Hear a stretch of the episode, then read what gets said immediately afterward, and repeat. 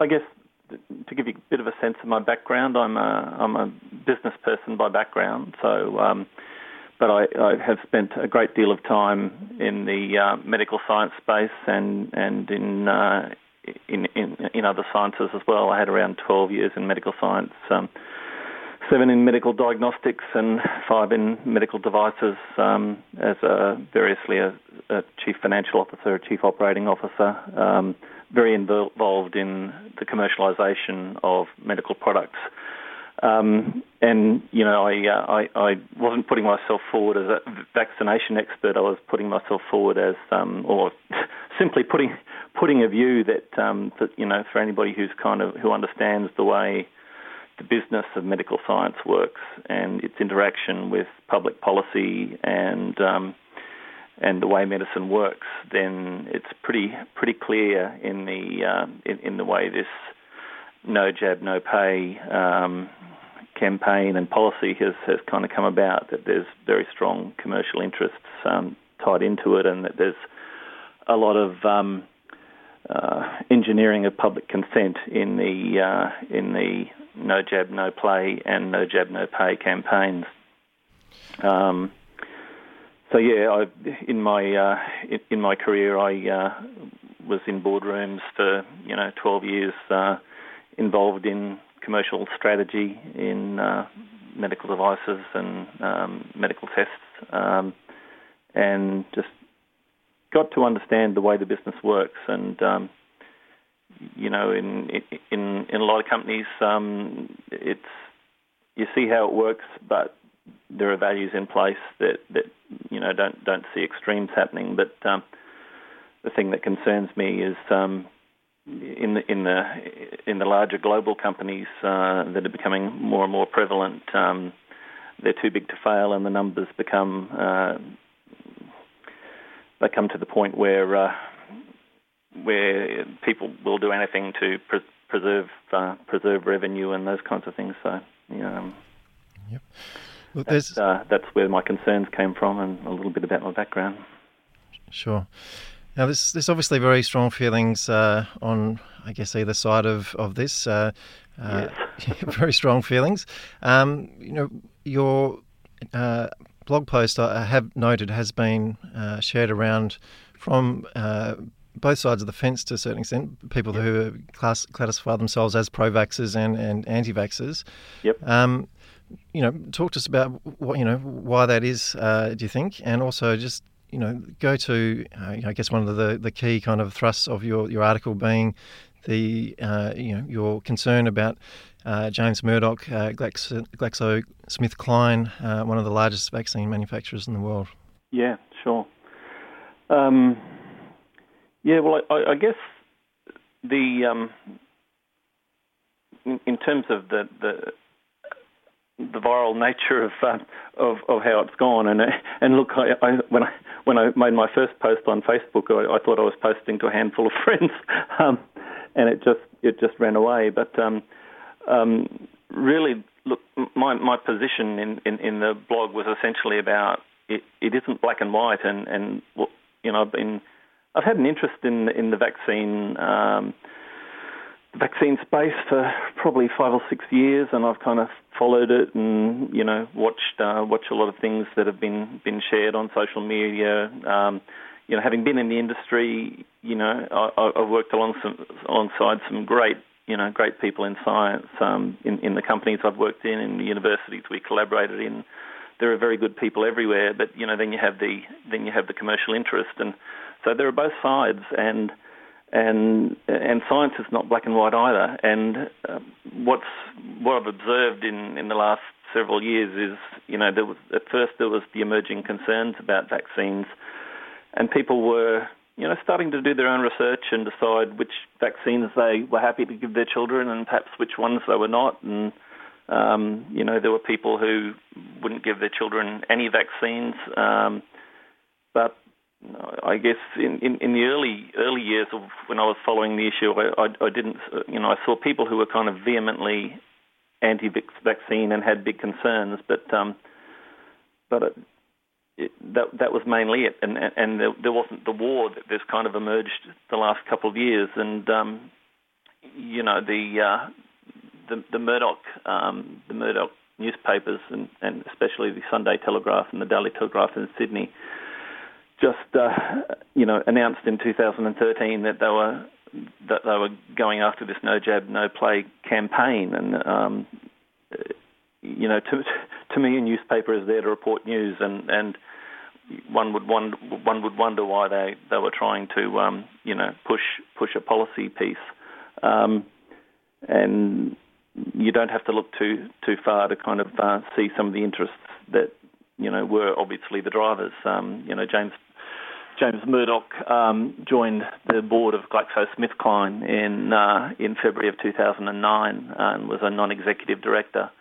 Um, and at the time of uh, his appointment, um, the, the, the announcement said that he was uh, appointed for, to manage external issues that might have the potential for serious impact upon the group's business and reputation. Um, and it was right at the time when uh, when the um, concerns around Andrew Wakefield's uh, work um, was going on. Um, uh, Andrew Wakefield obviously was the the uh, the scientist and and, um, and, and researcher who uh, who published the paper in, in Lancet, which um, we're told has since been discredited. Um, and you know, there's a, you know, I don't want to be seen on one side or the other of that. It's a, it's a very, um, it's a very emotive subject, and um, but, but uh, it was a, a, Murdoch newspaper that actually um, broke the story in 2005 that uh,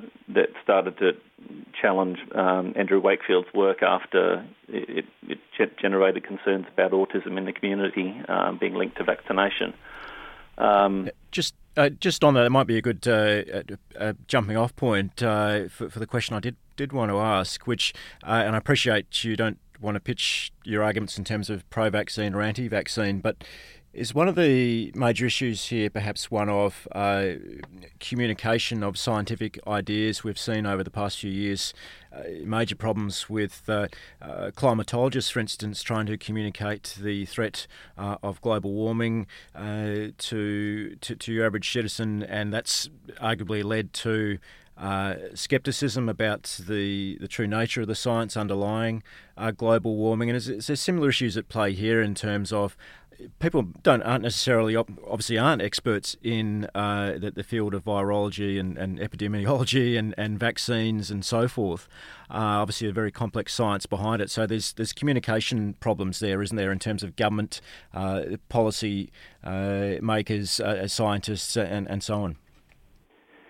Yeah, uh, look, it, it, it is it's it's a complex field, and and it it's been filled in the last uh, in the last couple of years with, in, to my eyes, um, propaganda and and pro- propaganda from from both sides. You know, there, there are people who who, who are just um, blindly anti-vax and, and and just will not hear that you know that that that it should ever, be, uh, you know, that vaccines should ever be used. And, um, and and look, I guess my own my own concerns began some years ago with, you know, putting things in our bodies unnecessarily. And but that said, I have vaccines when I believe there's enough when there's enough risk to, you know, to warrant. Um, the risks that relate to the vaccine versus the risk of disease. Um, but it, it's it's a complex area, and, and there's just been intentional um, one-sided communication from both sides of the argument. Um,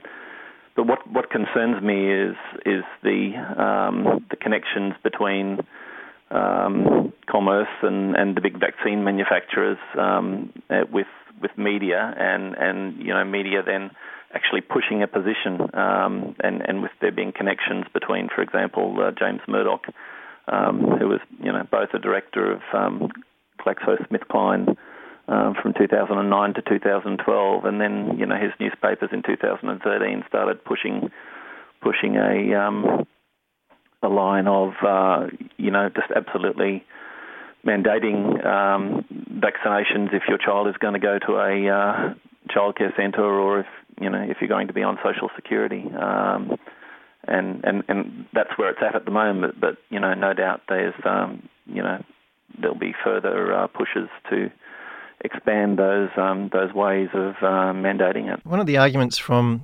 pro-vaxxers uh, levelled at anti-vaxxers, uh, you know, and many anti-vaxxers, I guess, being of a progressive nature and being, uh, you know, attuned to concerns such as uh, climate science. Yes. And you know, the overwhelming consensus there uh, of climate science is, uh, you know, so there's a you know, there's a because you you have some faith in science there, then you must have faith in science, uh, you know, across the board. And for you to, to make any question of science is, uh, you know, you know how what a heretic you are, basically. Yeah. Um, you know, how I, I find it really quite despicable that people equate those two equations. I mean, you've got completely different vested interests at play there.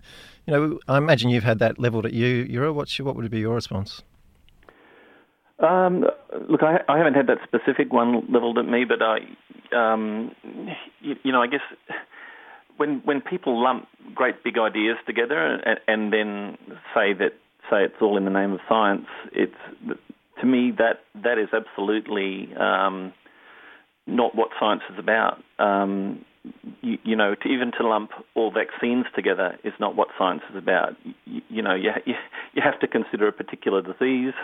If you've got multiple different vaccine products in that uh, disease space, you need to look at, um, you know, a, any any vaccines um, profile um, within the, the framework of that disease, and um, you know, so it's it's, it's ludicrous to, to, to as the government has done, you know, put a broad policy across all vaccines and, and that are on the schedule and saying, you know, if if children don't have these, then um, you know that then they can be cut off. Uh, cut, the parents can be cut off social security. Um, vaccine issues are much more complicated than that. You know, products get to market sometimes because of um, uh, very good commercialisation, more so than uh, than um, because it's a, a, a, you know very needed um, efficacious vaccine, and and um, so you, you really just can't lump big things together and say science says vaccines are good.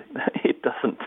You know, you have to read the individual paper on the individual vaccine for that disease, and then you've got to ask yourself, you know, um, is is the science behind that paper tainted because there's you know commercial funding at the table? Um, so to come back to the climate science thing, it's a completely different area. It's entirely irrelevant, and uh, and you just can't um, you just can't lump big things like that together and, and compare them.